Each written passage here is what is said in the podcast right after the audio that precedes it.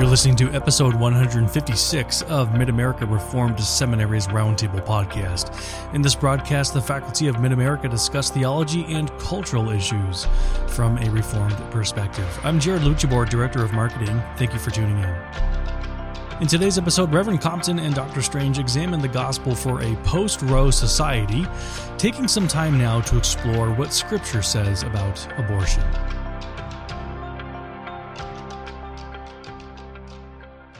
Well, welcome back. It's good to be uh, discussing this important topic with my colleague Alan Strange. And of course, uh, Jared Luchabor is, as always, hanging out with us and ensuring that these roundtable podcasts uh, turn out as good as they do. Last time, if you remember, uh, Alan gave kind of a overview of abortion in America, United States of America, since uh, since Roe. What we wanted to do today in this episode is move into scripture. How is it that we think about these topics as Christians, right? We, we, we're not necessarily proposing policy decisions, but what are the kinds of things that we believe from God's word that will inform the kinds of things we deem to be uh, valid policy uh, decisions, either in our voting or in our community service, if we're involved in pregnancy centers and whatnot. Now, when we get to God's Word, um, many people have pointed out that there is no explicit mention of abortion in the Bible. There's no explicit uh, forbidding of abortion, although there is an explicit forbidding of murder. And just because other specific kinds of murder are not listed, that doesn't uh, somehow mean that they're okay, right? I, uh, great line again from John Frame. He says, you know, the Bible does not say, uh, thou shalt not steal a seminary professor's wallet, or you shall not take a seminary professor's wallet without their permission. Uh, but it, in saying, thou shalt not steal, it means you can't take a seminary professor's wallet without asking their permission. Am and I right, we Alan? strongly affirm that. Yeah, I was going to say, don't take my wallet. Yeah, would the person who did please return it? Well, anyway, this uh, it's important to keep that in mind, right? Now, how does the Bible speak to this? I've mentioned one. It does speak to this via the sixth commandment. Now, we have to establish, of course, that the child in the womb is indeed a person, uh, is indeed a human, and the sixth commandment is applicable in that case. But that's the other prong, I think, in this whole discussion is that Scripture does present uh, babies in utero as persons deserving of having their life protected. Of course, that's the big debate in society. Are these persons or are these clumps of cells? There's some really wonderful apologetics resources on some of this, but let's at least take a look at some of the passages, uh, and I'll be highlighting Old Testament ones for obvious reasons. That's what I do around here is Old Testament, but a number of passages that that help us think through uh, the way in which um, God's word speaks to uh, human life. Of course, uh, classic one we uh, turn to is Psalm 139. Psalm uh, 139, verses 13 to 16 in particular. Um, here, I should pull that open and read it. It's a psalm that uh, our listeners will be very familiar with, most likely, because it is one of these very uh, beloved psalms. But verse 13, For you formed my inward parts, you wove me in my mother's womb. I will give thanks to you, for I am fearfully and wonderfully made. Wonderful are your works, and my soul knows it very well. My frame was not hidden from you when I was made in secret and skillfully wrought in the depths of the earth. Your eyes have seen my unformed substance, and in your book were written all the days that were ordained for me, when as yet there were not one of them what's so striking about this? Yes it's very poetic. You have this language of being skillfully wrought in the depths of the earth right? It's he's not suggesting that babies grow underground like uh, what is it in lord of the rings? Don't they grow those creatures underground in the movies? Uh, i think that's an, a, an embellishment on tolkien that was kind of unwarranted. But anyway you know but there's this poetic language but at the same time you know look what we have here. We have david aware of the fact that God knew him, David, when he was in his mother's womb. And he was he was at work forming David. And the David who's now writing about this fetus that was in the womb believes that he was that David. He was that that child, and so uh, there's that element of it. There's also the the the overarching understanding that God had a purpose for this child even before he had lived a single day. This, this God's will for that child began in eternity past. So again, a really key passage that starts to get us thinking about how babies uh, in the womb are are in fact conceived as humans. Now, if this were a one-off passage, um, one might try to simply dismiss it as being poetic. Well, here is sort of one of these poetical techniques describing David as describing his pre-personal life as though it were personal. Right? Scripture does these techniques, like it'll use an, what's called an apostrophe, not the punctuation mark, but the the technique of uh, of of addressing um, inanimate creatures as though they were animate. You know, uh, rise up ye gates. You know, I, you know, if, if if I went out and started talking to a gate or to a tree, telling it to rejoice, then you'd probably have me locked up. But in the poetic idiom, it's a very appropriate thing to do. It adds vividness to it. The thing is, though, there's a number of passages that speak of the unborn as persons in a variety of ways. And maybe I can just give a few of these, and of course, chime in if, if you uh, if you have any others that that I've missed. But uh, think of, of Psalm 51, for example. Psalm 51, verse 5 in particular. David here is talking about how he was conceived uh, in sin, and, and his sin even goes all the way back to his conception. That David, the same David writing, again, there's that continuity of person. He's saying, No, I was the sinful David even while I was still growing in my mother's womb, even be, before I even uh, knew the beginnings of, of, of what sin was. I was still sinful, just as the David after his birth is. Here again, David seems to recognize this continuity. I'm, um, oh, Hosea 12, verse 3 is a, a fascinating uh, little reference. And what's interesting about it is how uh, it's how it's drawing on the story of Jacob and Esau's birth, where uh, Hosea 12. Uh, I'll start with um, I'll start with verse 1, Hosea 12. Ephraim feeds on wind and pursues the east wind continually. He multiplies lies and violence. Moreover, he makes a covenant with Assyria, and oil is carried to Egypt. The Lord also has a dispute with Judah and will punish Jacob according to his ways. He will repay him according to his deeds. In the womb, he took his brother by the heel, and in his maturity, he contended with God goes on to say, Yes, he wrestled with the angel and prevailed. He wept and sought his favor. He found him at Bethel, etc., etc., etc. But the, the point being, look how. It's proclaiming a continuity right. between uh, the Jacob in utero.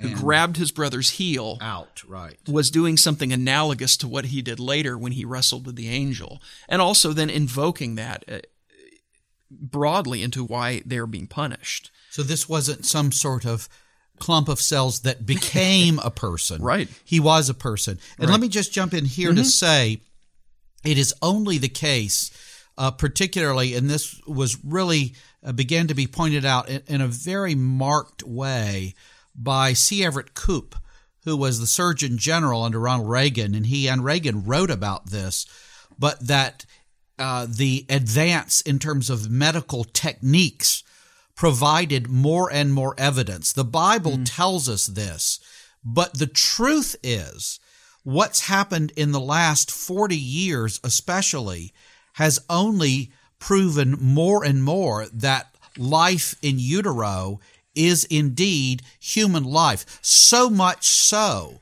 that a variety of arguments uh, that have been supportive of the uh, of abortion rights, supportive of Roe v. Wade, have really abandoned the attempt to say this is not life in any sense. Uh, and in fact, uh, there has been developed uh, by the National uh, Abortion Right League a whole hideous argument that just as you have the right to um, put to death even an intruder into your home. This is a serious legal argument they've made. Oh Just as you have a right to put to death someone who is intruding into your home without your permission and contrary to your desires, threatening you, that an unwanted child threatens the mother and that family, and they oh have a right to deal as you might with an intruder in the home. And so, but they're conceding the that that they're that they're humans. And we and the the understanding is in some measure it's historically been if you concede people are human you have to treat them in a certain way. For example uh, you are probably familiar with the Wannsee conference that uh, Heydrich and others held at Hitler's behest, where they were told, and they did, bring about the whole legal process of declaring Jews to be non persons. Yeah. So they then could begin the horrific thing they call the final solution, in which they begin the systematic slaughter yeah. of Jews. Yeah. But they first define them as non persons. And that's, that's, I think, a particularly wicked testimony on the part of, of virulent abortion activists that they're even willing to sacrifice what they regard to be as a person somewhat like uh, Israel in the fires of Moloch and playing the drums and the flute to cover up the cries. Um, I, I, I had to get Moloch in there because yeah, I think there yeah. is an analogy there. Yeah, absolutely. Well, it's interesting too. I'm kind of shooting from the hip here, which is always dangerous. No pun intended, because I was speaking to that shooting of an intruder. It's ironic that they're appealing to that because the because there are actual rights for intruders. You're not allowed to just uh, kill somebody coming into your house in certain states. I think some states have these uh, castle doctrines or stand your ground laws. Whether it's day or some, night, that you know, and, and the scripture t- addresses this. Mm-hmm. You can't simply someone on your property unbidden can't simply be killed. Right. It, there, there are there are other matters that go there because life is so precious. Well, in California, even I I don't know if the law is still this way, but you had a responsibility if you drew your gun on an intruder. You had a responsibility to retreat as far as possible before you shot them. Now, I don't know how many DAs would actually bring charges against somebody, you know, and, and trace their steps through the house, but the point was the intruder was recognized as having personal rights. that and and so it's kind of ironic right. to bring it up. Well, and in some cases, ca- cases would, cases would be brought, and you would have to make the case of self defense. In sure. other words, charges can still be brought in any given murder, mm-hmm. even though your argument may be self defense, which you're able to persuade a jury of. But they have to look at the case here. Mm-hmm. It, it, let me just say this about person because it's interesting. You know, before the Christian faith in the Greco Roman world, mm-hmm. and we could go back into the ancient Near Eastern world, right? There wasn't the clear kind of idea of person that there comes to be as it develops in the doctrine of God in the fourth and fifth centuries, particularly AD in the Christian church, in the discussions about theology proper and also Christ as God come in the flesh. So it's the discussions about each of the persons of the Godhead where we get the notion that men and women aren't simply individuals. The Romans understood them to be individuals, but folks, they had blood sports. It hmm. was brutal in those days. Yeah. They would expose infants yep. and let them die that they didn't want. And Christians were known for going and rescuing them. And the Didache, of course, said mm-hmm. that you're not to put them to death. I mean, this was a sensibility that Christians had early on. But what the Christians developed was this notion of personhood because if God is a person and we're made in the image of God, if God is three persons in one essence and we're made in the image of God, we bear personality and personhood. And this has far greater implications. I mean, your dog and cat are individuals, but I don't want me to insult any of our listeners who really are fond of their pets. I understand that. But they're not people too. I know we say cats are people say cats are people too. Actually, they're not. They may seem to be, but only man, male and female, right, is made in the image of God. And that's what we're that's what Dr. Compton yeah. has been talking about. These are those made in the image of God. Those in the womb are in the image of God. Yeah. And it's wrong that they should their lives should be ended. It is interesting that some people will respond and say, well, but it's not clear at what precise moment the the the child in the womb becomes a child in the womb. Is it at the moment of conception? Right. That's traditionally what we've what we've argued theologically right. and biblically. But I mean, there, there, were those thing, who though, said quickening. Of course, that was a big mm-hmm. discussion over the years. Sure. What's interesting though is I think we can even appeal to Scripture in spite of that unknown. Uh, there, there's in this idea again. John Frame calls this the doctrine of carefulness. Um, you know, he gives some funny examples. If he's out uh, he talks about he was out hunting with a colleague, and uh, and if he heard some bushes rumble, uh, rash, ruddle, you know what I'm saying? What yeah. word I'm trying to say? Rustle. A rustle in the bushes. Yeah, he said, you know, should I just shoot it?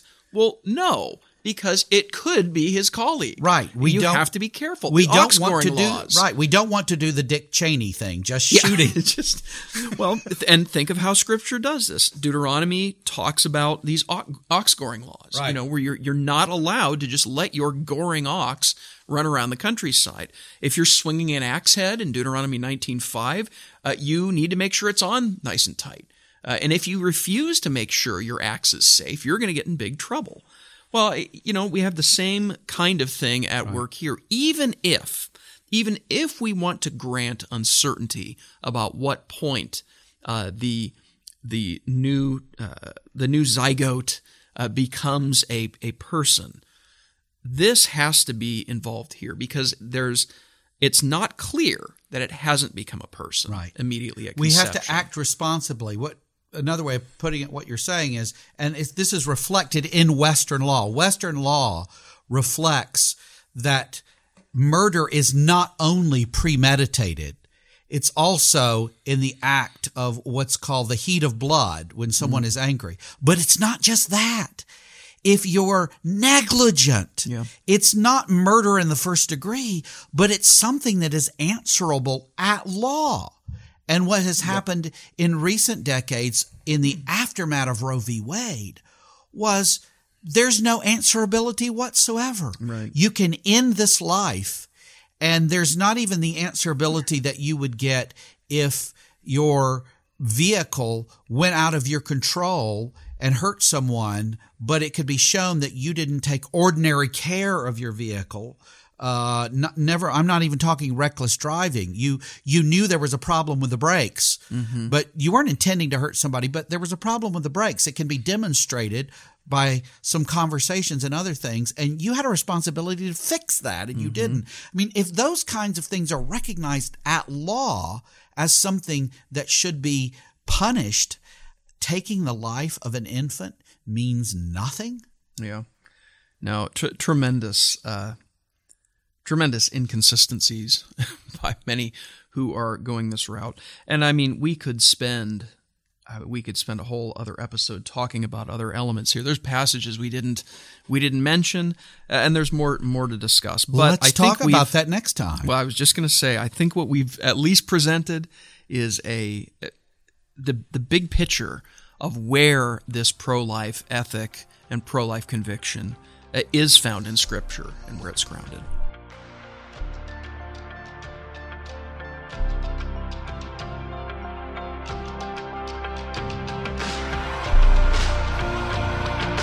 Next time, Reverend Compton and Dr. Alan Strange will dig a little deeper, pardon the archaeology pun, into what the ancient Near East, particularly ancient Israel, thought about abortion and infanticide in general, and what legislation was in place at that time to protect the lives of the unborn. For more podcast episodes, you can find us on our website at midamerica.edu slash podcast and wherever you listen to your favorite shows. Search for and subscribe to Mid America Reformed Seminary's Roundtable. I'm Jared Luchabor. Till next time.